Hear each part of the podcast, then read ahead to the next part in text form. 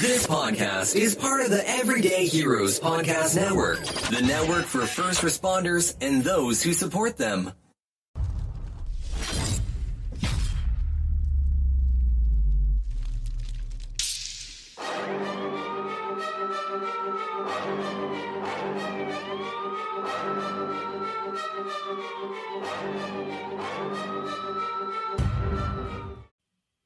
Hey guys, welcome to the Hero Academy podcast, the place where you can celebrate and highlight our frontline heroes. People such as nurses, firemen, EMS, police officers, and military are all heroes without capes. I don't care about politics, only positivity and purpose. I only care about those that have chosen to serve our society. I believe in collaboration over competition. Here, you'll learn the secrets and strategies that let ordinary people become extraordinary inside of their purpose. Sometimes we'll throw in some simple side hustles that everyday regular people are doing, things that you could do to make some extra money, especially if you're starting to think about retirement and what's next. Inside this podcast, each week you'll learn from people like you that were working full time but still found the time to create a course, grow a big team, create a coaching program, a large audience, or a profitable side hustle the steps they took, their backstories, and how they overcame their burnout that they were facing. The perfect blend of mindset and techniques. Carpe diem. Now let's get your dream lit for your freedom. I'm your host and coach, Super Dave. Let's go. I just want to apologize to everyone. My voice is a little hoarse because I've been a little under the weather. My guest today, Chris Hoyer, going through the same thing. Oh man. Hey brother, it's it's really good to have you on the show. Um, for those people that don't know you, you are an author of When That Day Comes, which is one of the best police books out there. Uh, what is the gist of the book? Yeah, I appreciate that, man. Thanks. It was uh just basically my my career with my old agency, you know, my 20 years and 64 days. Um, and stuff that I never would have imagined that I would have ever seen or experienced. And I, I just felt an obligation to share my story. So, without giving away the book, can you uh, tell us about you and about your career?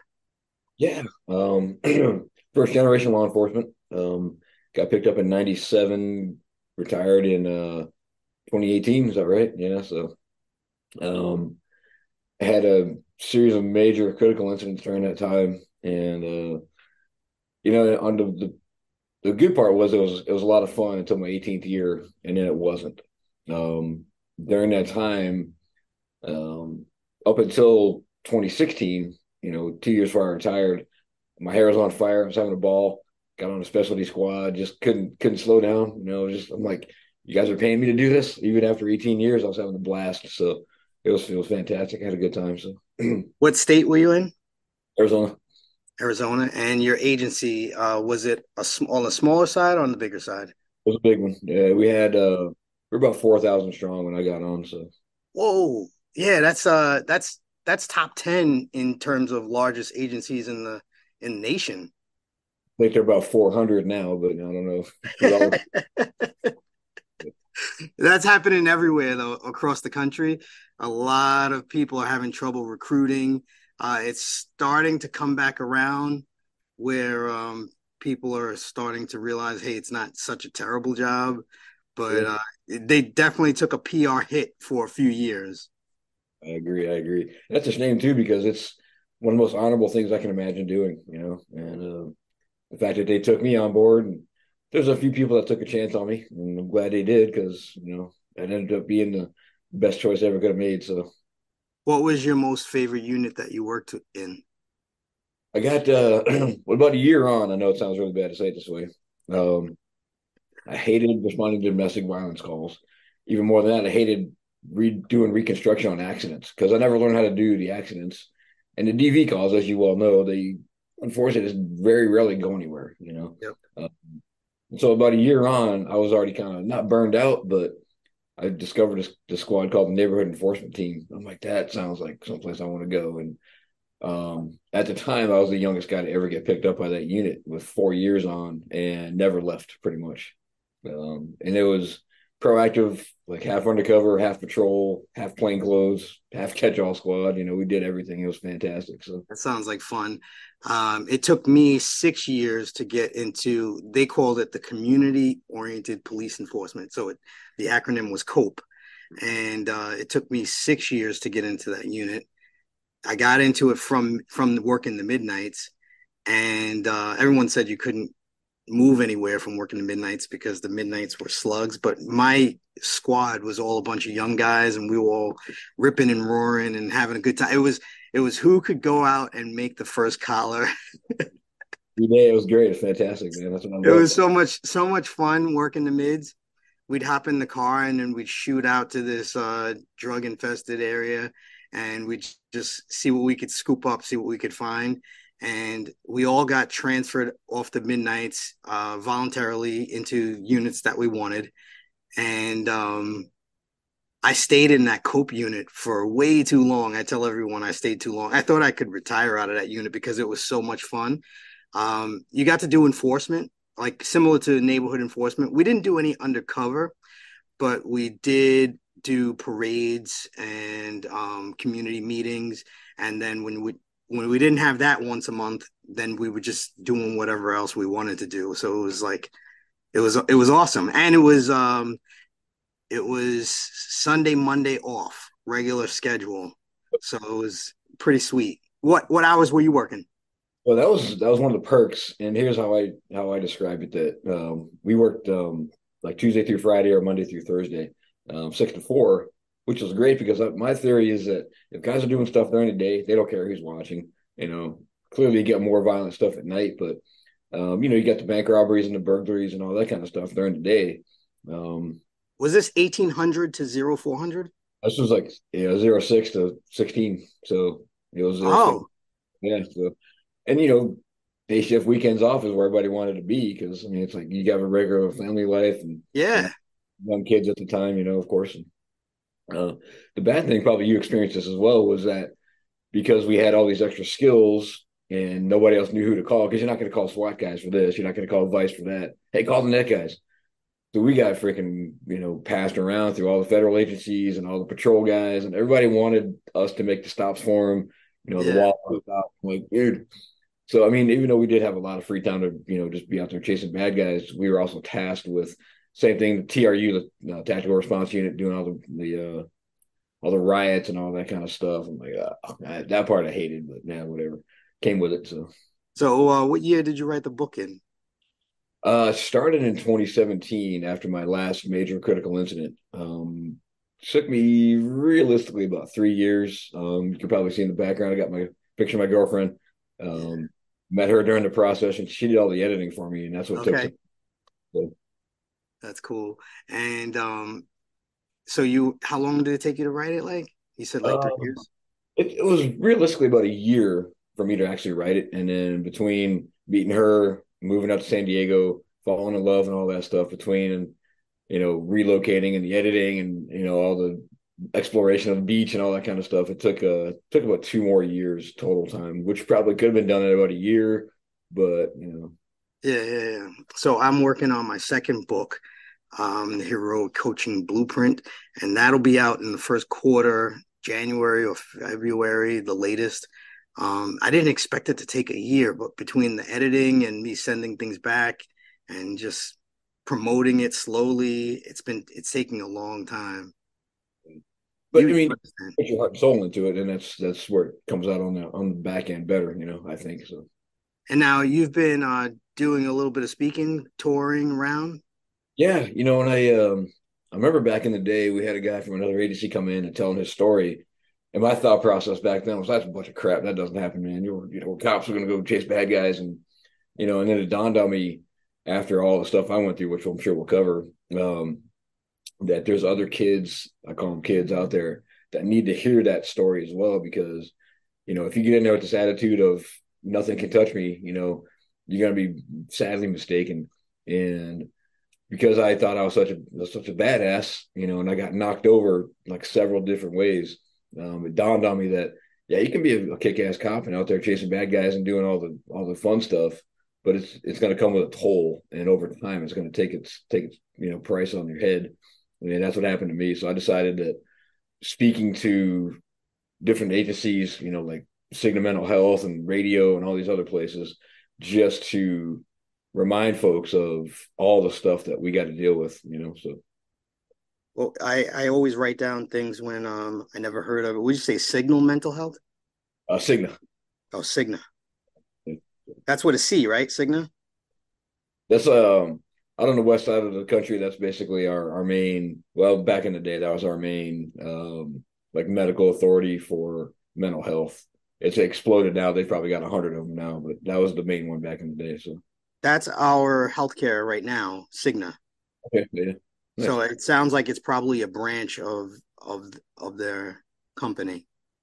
Uh, you know, and they again they just brought me in as a um as a speaker just to their mental health folks so they can um take it to the next level, I guess, if you will, for their people. Just I mean, it wasn't really like a clinical thing. It was more just, hey, these are what cops see and do. So when they come to us, you know, as a group, we kind of have a better feeling of what they're what they're experiencing, you know. So how many talks do you think you've done?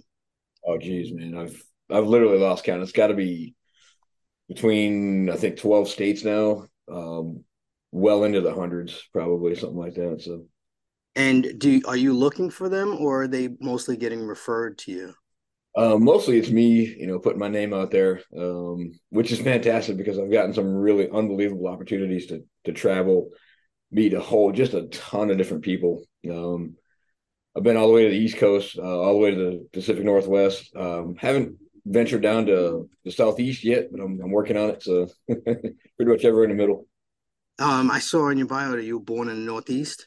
Yeah, New Hampshire. Yeah, New Hampshire. Okay, it's cold up there, and it's big, big difference from San Diego. Big, big difference. I mean, the big joke is you don't have to shovel sunshine, you know. And uh, I was only there. Well, technically, I was there for about um, about 13 years total time between um, the first time being there, and then the second time being back up there with my my stepdad. Um, and now I absolutely love it. But back when I was a kid, I'm like, I don't, I don't want to deal with you know the salt on the on the road and all this other crazy stuff. And I ride a motorcycle, and you can only ride, you know, like two days out of the year out there, you know, or whatever. Or here how, I can. How long did you live in Arizona? I was there. I got uh, well. I followed a girl there in '91 and left there in 2019. So whatever that is, long time. Yeah, long time. And I wasn't a I wasn't a big fan. Mostly, there's a lot of really good places to live there, and um, it's an easy place to live. It really is. But the heat is it was just too much for me, you know. So. So in San Diego, it's like 82 every day, right? Like 85. 66. So 66 yeah. right now. It's, it's, probably about 60 right now. It's actually kind of cold for us. Okay. Back in the day when 40 degrees meant t-shirt weather to go ride my bike, you know, now if it's under 70, I'm freezing. So you you keeping yourself in good shape? I am, yeah. In fact, um, basically because a lot of what I'm doing now is I'm, I'm getting back into uh, back into the field on some level. Um, and in the process of doing that, I'm um, trying to get. I mean, here's the problem with when you retire, and this is what I tell folks: a couple different different versions. Um, when you retire and then you move to San Diego, where you got all the best food in the world, you know, you start putting on the weight, and then you get, you know, you start turning in your fifties, like which I can't believe. Um, all these things start to happen. Um, but one thing I, I, discovered about retirement was that, and you may have experienced this as well. When I left, um, I got really, really sick. It was uh, 2018, and it was very much like the COVID symptoms. And I was down for about three weeks and what I realized was it was, you know, 40 hours of adrenaline dumps every day, you know, the, you know, the 40 hour blue family that I no longer had, um, all these kinds of things, the scheduling, you know, and now all of a sudden I've got literally nothing to do. And my body was like, Hey, what's, what's going on here, man? You know, we, we miss all this great stuff, you know, and now, now it's not there anymore. Um, and so I tell people all the time, it's like, Hey, don't, don't do what I did and just jump straight off the diving board into nothing. Have something to keep keep yourself occupied for a while till your body adjusts to it. You know what I'm saying? So. That's my biggest message to people. It's like start planning for retirement five, ten years before you actually do it, and have a plan of what the exact thing is that you're going to do the day you step out. And so you could start building towards that now. It doesn't matter where you are in your career. Well, I don't want to throw anybody under the bus, but um, I'll just say that when I went for the after insurance policy stuff, don't do that. Just take my word for it. Don't do it. It was an absolute, complete, total waste of money. Um, and the coverage was junk. Uh, my ex at the time, we were still married. Um, she went to go get a prescription. It wasn't even covered for like a basic prescription. I'm, I'm coming out of pocket sixteen hundred dollars a month to freaking pay for insurance. It doesn't cover a thing. So um, oh God. So we we have pretty good insurance over here. Um, I'm in I'm in New York, so it's decent. For a long time, our dental wasn't the greatest, but they just switched plans and got with a better company. So uh, it's it's actually our union's pretty pretty good. I have to say. Yes. Yeah, I mean, and it sounds bad. And I know you've heard this a hundred times that you know the old guys. Oh, when you leave, you're you're just a number. They're gonna forget all about you. You know, oh no way, man. I'm, I'm Chris Hoyer. Look at me. You know. Yeah, no, it doesn't work that way. you know, so uh, sure enough, I mean, I've got a lot of my close friends that I still make contact with regularly. But as far as the department goes, I was out the door and they're they're done. They're like, yep, you're out. Be be gone. You know. Wait, wait a second, man. I did dedicated 20 years of my life to you guys, and now I get nothing. So yeah, it's pretty crazy how fast you get replaced when you step out. Yeah. Now, don't get me wrong. I mean, I got a good retirement, and of course, you know, you already heard the word the X, so naturally, she got half. That's another conversation that I I like to bring up. That's like my former boss said, "Hey, you know what? Yeah, you got to pay her all this money, but is it worth your freedom?" And I add to that my my own personal thing where I say, you know, no matter how you look at it, 20 years of not knowing if I'm ever coming home I think is worth half my pension for her, you know. And um, that's just that's just my theory. I don't I don't hate her. I don't want to be around her, but you know. so I went through a similar situation, and my view on it is I can always make more money. That's oh, yeah. that's my view. You know, like I have so many other skills that I can apply to the to the marketplace. You know, speaking, coaching, and uh, just being creative and helping people with creative solutions and just being a resource for people. So I, I know that um, anyone listening out there that's gone through that situation, just know that you just need a few, you need to pick up a few extra skills and you can always make more money. Uh, I had a old boss of mine that committed suicide because he was in a tremendous amount of debt and his wife was leaving him. So whoever whoever's out there in pain, I know how painful it is. Chris knows how painful it is. Um, I wouldn't wish that on my worst enemy because it sucks when you're going through it. But once you get through it, it's like the the skies open up, right?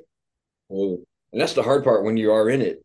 Because after, like I said, my last critical incident, I was so sucked into it, I couldn't I couldn't get myself straight, you know. And I had a lot of people telling me, "Well, need to do this and do this and do this. And I was still kind of in that mentality of I can handle it, you know, pound on my chest, you know, and all this and not taking the the proper advice, at least not following up on it. And that cost me, cost me two years of my life, you know. Um, going back to what you said earlier though, one of the things that I did do that was really smart early on was um, planning for my retirement, even though it wasn't my my intention at the time was going getting all my instructorships out of the way.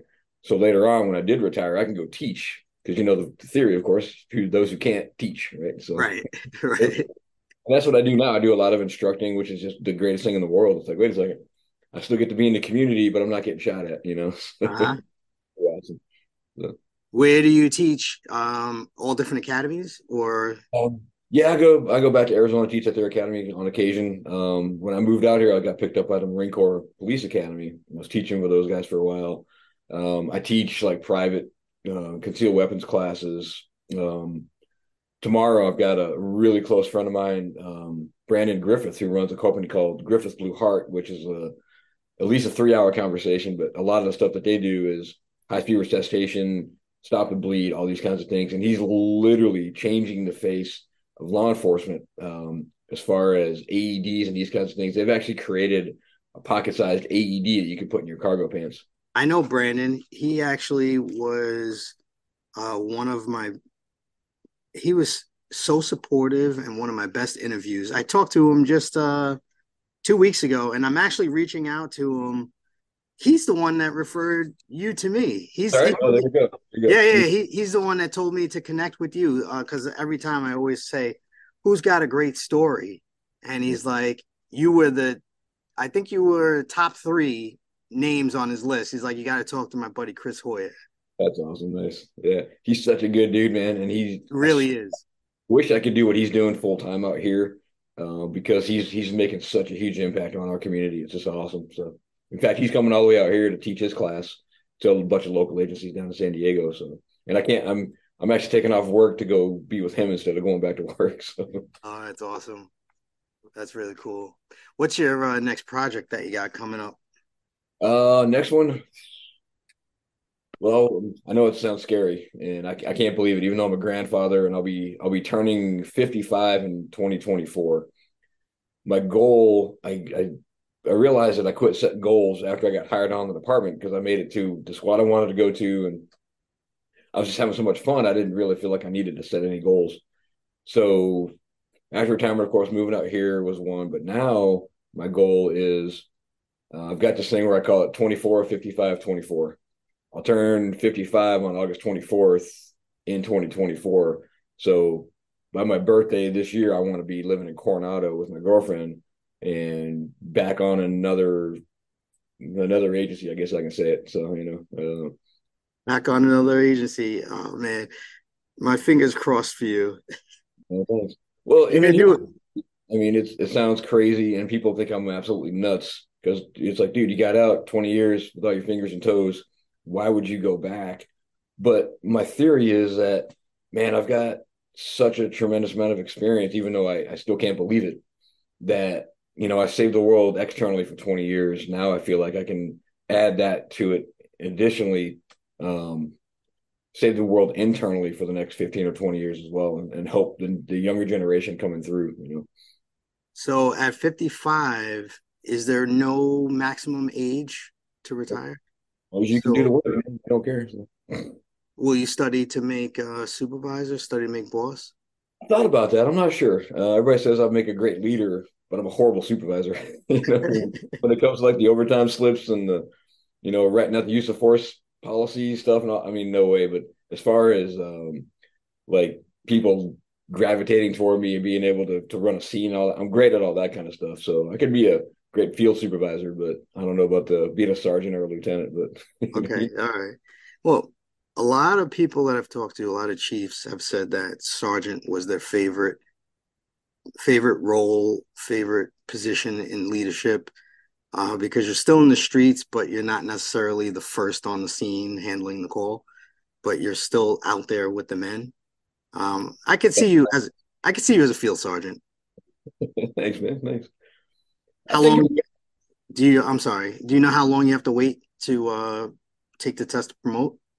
Um, no, I haven't. I'm still in the background process as we speak. So um, Yeah. it'll be. I'm I'm assuming hopefully less than four or five months, and I should have something solid, and then I'll know for sure. Um, after that, I think if I do maybe four or five or six years, I can start looking at promoting if I decide to do that.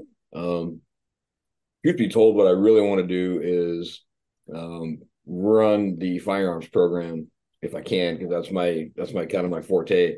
You know, I just have such a good time doing it, and it's such an important part of what we do. Unfortunately, people just think that you know it's going to go out there and start shooting things up. It's like, well, no, that's that's not the case. You know, um, it's it's far deeper than that because I'm I'm living proof that any monkey can pull the trigger. You know, um, but what do you? How do you prepare for that beforehand? And then now that you've experienced, God forbid, you've had to take a life or something like that, or you even take a shot and miss, you know, that's going to weigh on your psyche and it, and it will. How do you deal with that? That's where I come in and be, I'm like a subject matter expert on that kind of stuff. So, Nice. Did you um, train any jujitsu or any kind of martial arts? I tried for a while. Um, you probably heard of Rigo Durazo, um, Yeah. one of Brandon's as well. And I trained with Rigo back in like 2010. And I realized that as as much of a street monster as I was, I never lost a fight. I don't have the coordination to, you know, I'm like, does my arm go underneath or over top? And so I was I was one of those guys where I just I come in just with full force and just just muscle you down to the ground. I'm not a big guy. Um, and don't get me wrong. I mean, there's been plenty of times when guys probably should have whipped my ass, and I just either talk my way out of it or you know got enough other folks here to help me out. So I'm not a big guy either, and uh, ninety percent of the time, I talk them into cuffs. I, I would say even higher, 95% of the time, I was able to talk my way out of whatever situation it was in. And a lot of times I was out there by myself and uh, I just, you know, I was just like, hey man, don't make me call the cavalry, you know? Oh yeah. I was I was a genius with that. That was one thing I could do very well was talk people into cuffs all day long, you know, thank God, because there's some pretty bad dudes out there, no no doubt, man. So yeah, and uh, taser was my favorite favorite thing on my belt. Yes. I didn't have to use it a lot, but I did whip it out a lot. But I've had uh, several deployments, but I've only had it actually work really good, maybe three or four times. You know, I would say I had it work really well two out of three times that I used it. Um, one time the guy the prong just accidentally went in the guy's like top of his head and he just kind of like plucked it out. It, it, was you know the head is so thick it's hard for the prong yeah. to stick. That's awesome. Oh man. Well i was uh i shouldn't even say the story but i was when we first got the old ones. Yeah it was the m26 or something. I was sitting there and i was playing clothes one day and i was sitting there and i'm like falling asleep you know and had a taser in my hand and i freaking oh, no it was sitting on my leg and I freaking zapped myself. You know, of course I'm so stupid. I've got to, I'm, I'm, busting out laughing. And of course I got to get on the radio and tell everybody what I just did. You know, like, it was my first taser, you know, so. Um, if you actually had a uh, Netflix cameraman following you around, uh, what would you make your show about? What would you, would it be more documentary style? would it be more like a movie, like a reenactment of a specific scene? I, think it might be a combination of both because I'm I'm huge into the documentaries. Um, you know, the the educational part of what we do, but because I mean, I'm sure you probably saw this. I was resident ship magnet in three separate precincts. Um, my you know chase bad guys thing was. I mean, it sounds really bad, but my first major critical incident, I had a buddy riding with me, a CEO riding with me. So um, he got more than he bargained for on that one, to say the least, and so did I, of course. But um, what happened in that first incident? That one, um, what did we do? It was a, uh, it was a hot call um, car accident. Basically, this guy he'd uh, stolen a car. He'd run from officers in a different area of town and was coming through our neighborhood. And uh, of course, radio gets on there like, "Yeah, we got this guy running from from Maryvale over that way and whatever else." I'm like, "Okay, you know, it's not my area, so why do I care?" And sure enough, of course, we put two and two together after the fact the guy plants his car under a semi trailer, and I swear I don't know how he got out of that car, but he did. Uh, completely crushed it underneath it. Um, the call I got was um, car accident, subject running with a gun. You know, I'm like, cool, all right, let's go. And we're literally go. not even a mile away, like half a mile away. And because I hate doing accidents, like I mentioned, I'm like, well, I got a car accident over here, nobody's there. It's a semi, so obviously the driver's fine. Uh, the truck is anyway. Um, versus I got a subject running through a neighborhood with a gun. What's my priority? Go after the guy with the gun. Um, long story short on that part, basically I tracked him into a into a business complex, found him sitting inside of a different car with a eight inch straight slotted throwing knife, cracking a column in his car. And I'm standing in uniform, and this is two years on, right? So I'm standing there, you know, with my cape on, and I'm I'm at, got him at gunpoint, and he's looking at me like, "Yeah, and whatever." I'm going, "Oh, this is this is a problem." Um, of course, I was so brand new, I didn't know, you know, all the stuff I needed to do, which I did. I knew what to do, but I just I flaked out because I'm like, "Hey, I got this going on. I got this going on. I don't have to worry about all these other things, like letting radio know where I was." Kind of a big deal, right? Um, which I did when I first got on the second scene, if you will. I parked my car, let her know where I was, and then I ended up going back behind the building, if you will, and that's where I found the guy. Luckily, the aircraft was overhead. They're putting it out for me, and this, the really strange part was I, I wish that I had planned this out. Um, and this is where I start talking about um, mental preparation, um, playing that what if game. What if, what if, what if? And I've been doing that for quite a while already, even with only two years on. And so I got this guy in the car. I can't block him in. I know he's got a probably got a gun according to the radio. I can see he's got a knife in his hand. What do you do? It's like, oh shit. Um, So I started kicking the window of the car just instinctively. And again, I wish I had planned that out, but that's not what it was. Um, but trying to be smart, I didn't want to shoot my toe off. So I used right. my I'm right hand strong. So I kick him with my left foot, didn't work. And I go back for cover, come back up second time, get out of the car, get out of the car. And I know one of my pet peeves is when you hear drop the knife, drop the knife, drop the knife, drop the knife, drop the knife. You ain't dropping the knife, bro. I mean, after 27 tries, you got to think of something else. Right. For me, after, after like three at the very most. So I go back, you know, get out of the car. He's not getting out of the car, kicking the window a second time, nothing. Now I can hear the car starting to crank. Go back up for that third time, lean back behind me for the car behind me, kick the window with my right foot. Um, and when that happens, basically the glass comes over his body and he's trying to shield himself from the glass, reaches down under the bench seat, pulls up the ended up being a little Lorcin 380. I'm like, dude, you might as well just throw that thing at me. I mean, whatever. It was loaded. Um, he got the gun to just about eye level, and then I opened fire and fired two rounds and round right through his arm into the heart, and he was pretty much done. So, oh my god, oh, what just happened here, man? So, oh my god, two years on the job. In fact, well, I didn't mention this, but um, my first year, again playing that what if game, I actually had to shoot a 150 pound Rottweiler, which was 10 times worse than shooting a bad guy. Bad guy knows. I mean, they're stupid. You know, it's like, hey, I'm not going to apologize. You dog, the dog doesn't know. Yeah. You know, and I, I, still feel guilty about that. You know, this was in 1999. And uh, he did. He attacked me. Got a still got a scar on my hand from it. You know, all these years later, and it was one of those things where, you know, I, I realized that you know it was a different kind of a dynamic, but how quickly things went bad. And if it wasn't me, it was probably going to be that mom running with her with her baby stroller, or um, you know, the animal control person with a snare. What are you going to do with a snare? You're not going to do jack with that thing, you know. So it obviously had to be me. So when I was uh, 15, r- riding my bike through the hood, I got chased by several dogs, and I used to be pedaling as hard as I could, trying to kick them away and uh, that was like a recurring nightmare for me for a long time. So when I got on the job, I only had one dog ever on a car stop run out of a yard after me, and I retreated back to my car and ran up onto the hood. And I was I was pointing down on the dog, and then someone opened the door like, "Don't shoot my dog!" And I'm like, "You better get your dog! You better yeah. get your dog!" Yeah. And they came out and got the dog. Thank God I, didn't have to shoot the dog. You know. Yeah. I, you know, I still feel guilty about that. You know, all these years later. Of course, of course. But again, like you said, the dog doesn't know any better. But you know, um, I had no choice. I mean, it was literally, you know, a fight to the death. You know, it, it, was bad. I mean, by the time I got done, I had blood pouring down my hand, all over my gun, down my pant leg, everything else. It was it was crazy. So.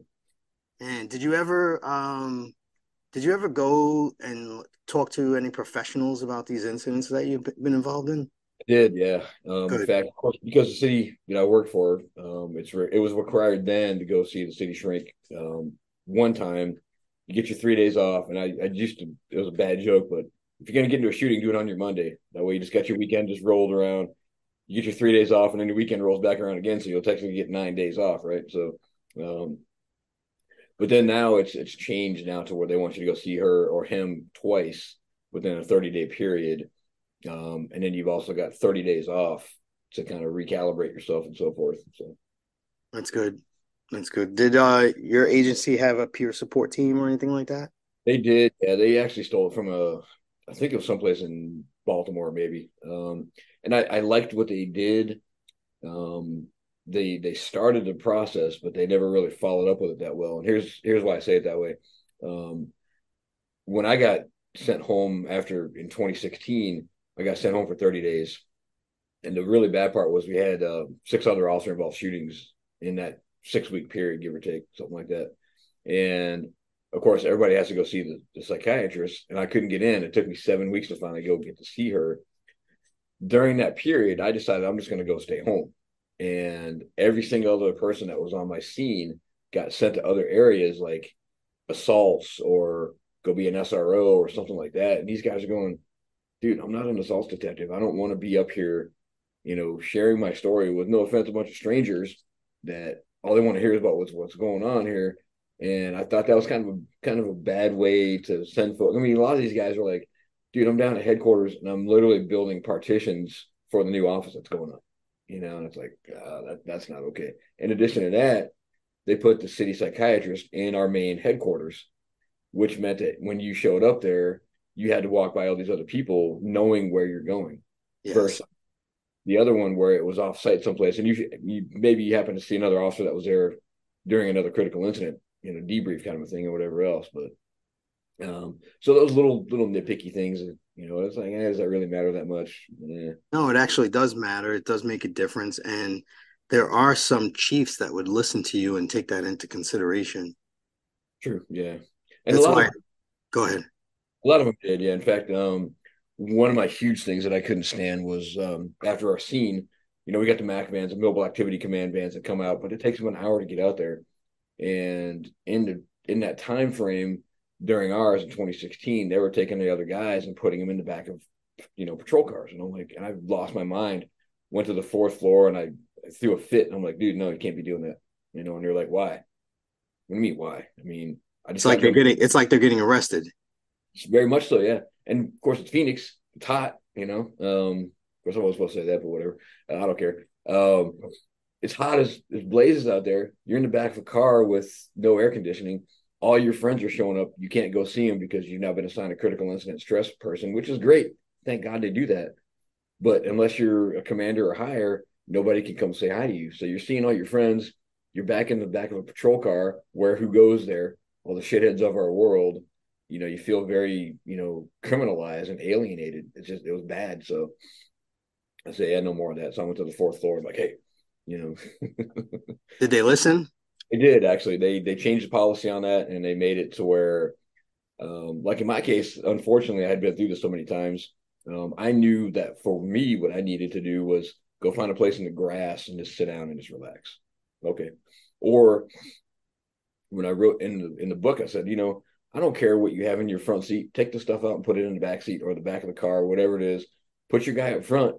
Maybe he wants to listen to the radio. Maybe he wants to freaking, you know, drink a Mountain Dew or whatever else. You know, putting the guy in the back seat, you might as well put him in handcuffs. I mean, shit, it doesn't yep. work. Yep. Yep. Hmm. Yeah, it's hundred percent true.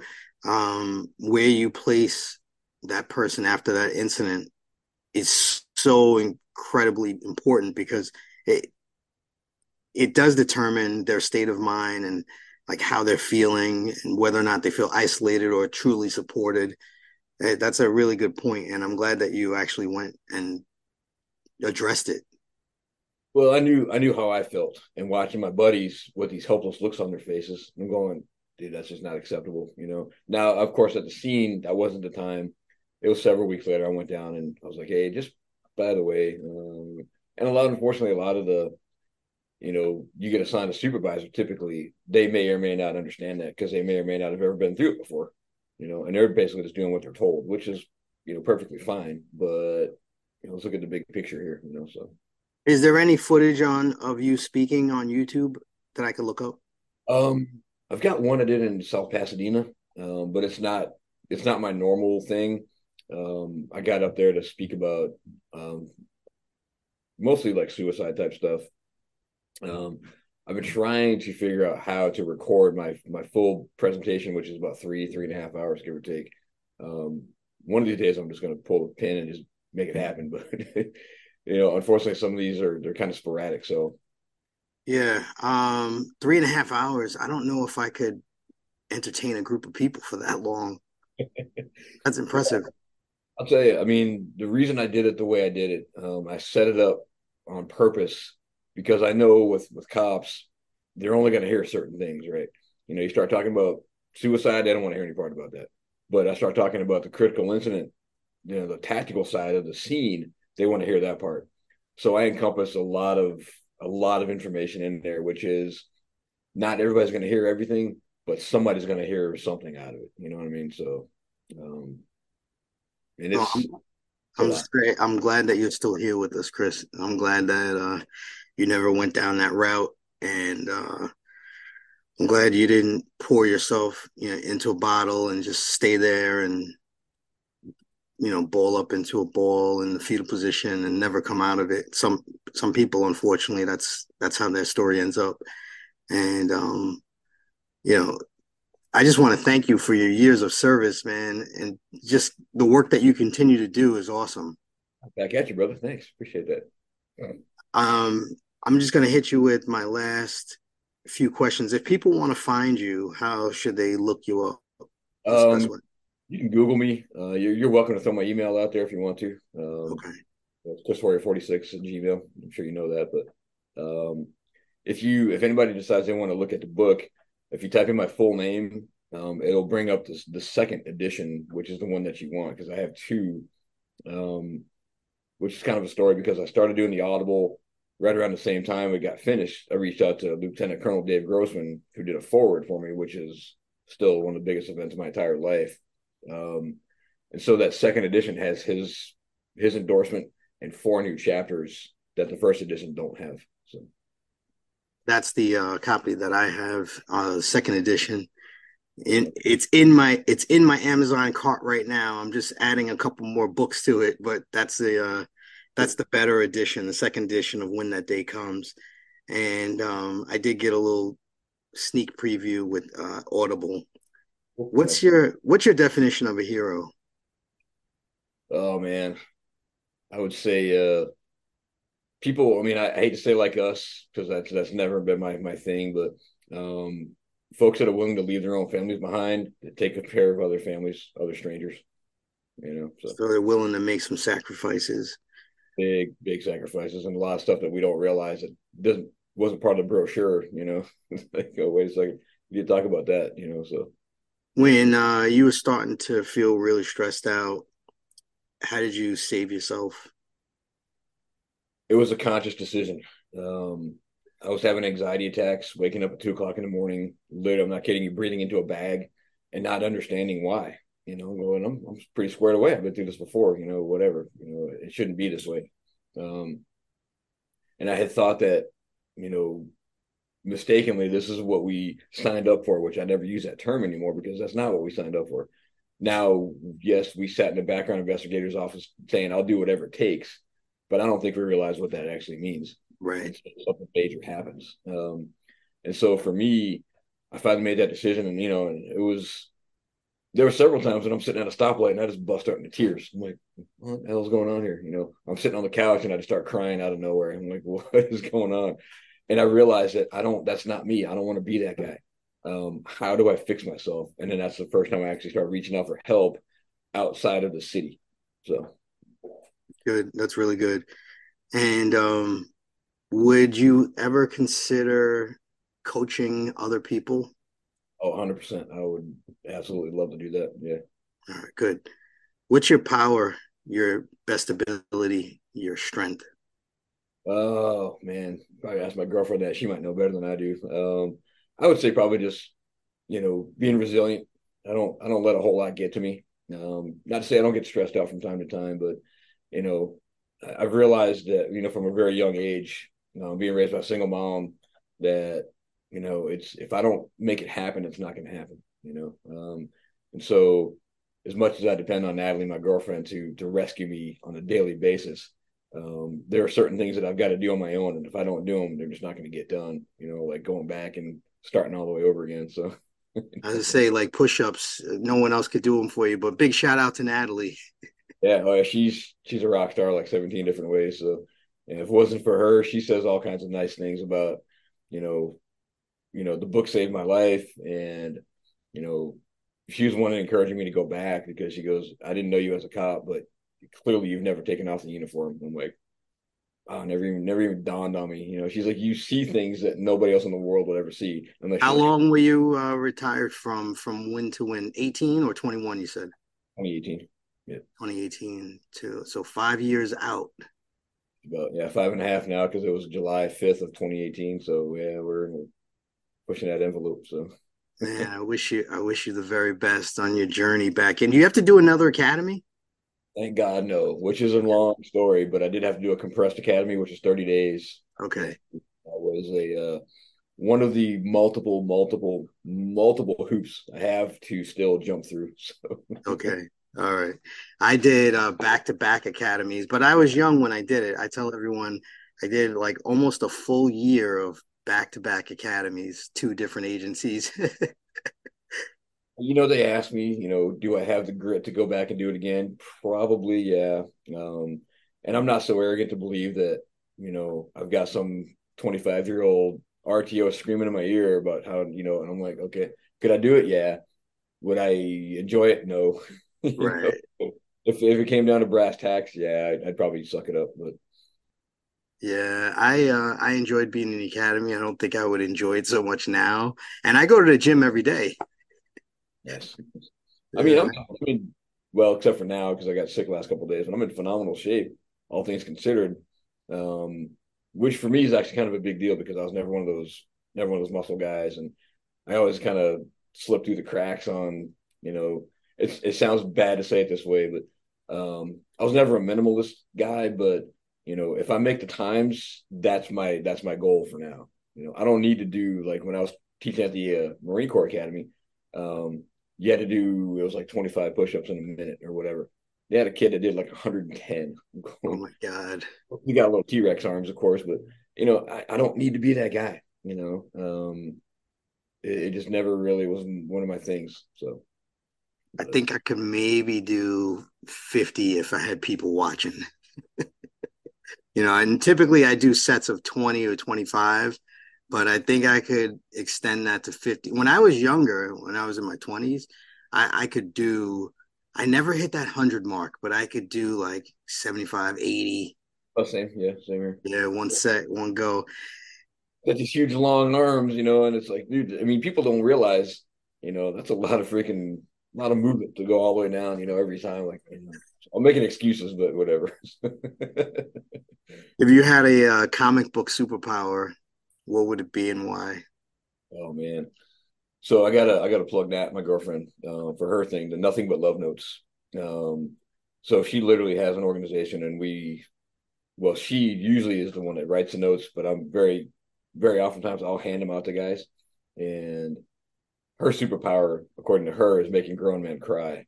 And my superpower, because of her, is, you know, kind of furthering that, if you will. So she says it all the time. She's like, what dude's going to hand another guy a love note, you know? And so I do it all the time, and it's unbelievably rewarding. Um, you see these guys, and they see they they just get this handwritten note, and they're like, "What is this?" It's like, "Yeah, just kind of thank you for your service, kind of a thing." And it's it's amazing the kind of reactions that you would see. I mean, we've made so many friends and made such an impact on so many people. And I wish I had been more involved with it earlier on, but this is where we are. So that's a genius idea. Um, I want to see one. Maybe you can send me like a picture of one via text. I want to. See... Yeah, I, I I love that idea. But what's your superpower though? Mine, um, oh, dude, I don't even know if I have one. Just uh, no, no, no. If you had an imaginary superpower, like yeah. what would it be? um, man, that's, that's a tough one. I never had that asked before. Um, speed, speed, strength. Like you could be the Flash, you could be Aquaman, you could be Superman, Batman with all the gadgets and tools. Yeah. Um, I think I'd be like resiliency man. You know, hey, bounce all these things off me, and I'm just going to keep back, keep coming back and fighting for more. You know, so hey, resiliency is the key to not committing suicide. Um, this chaplain who has studied this for a long time, he came to the peer support group and he talked about resiliency and how uh, he said that's the key to the people who make it and the people who don't make it. And I love that you touched on it several times, just the ability to bounce back and you bend but you don't break and it's really it's not scientific. I mean you just got to make that decision that you want to be okay you know? And that was where i came out the other end of the tunnel after like i said you know two years of darkness trying to figure out why things are going wrong and why i'm having use of force thing coming out of policy and all this kind of stuff because i was just angry all the time and i couldn't figure out why you know? Well i mean when you hear about the scene, you'll you'll have a, a much better understanding of that. And I realized it's like, dude, this is this is not who I'm supposed to be, who I want to be. And I'm not gonna lie, the citizens of my of my city, they deserve better from me than being, you know, a 60% cop. They deserve 100% of my dedication. So that all that made a huge difference for me as well. So mm. Chris, thank you so much for coming on, and your story is amazing. I uh, I love giving people the roses while they're still here, and uh, similar to those love notes. You know, I actually I do it face to face over the show. Um, you know, I love you, brother, and I appreciate you for the work that you're doing. Keep up the good work. Keep your head up. Keep your head on a swivel.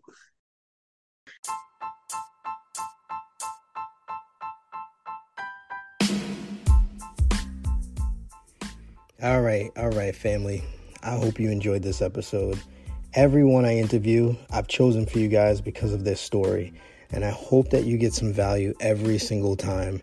If you did get value or just just simply enjoyed the episode, please share the episode with someone that you know. If you know of a guest, a frontline hero that has an amazing story, something uplifting or a positive message, hit me up in the contact form of www.davidleith.com or DM me at Instagram at davidleith, the number one.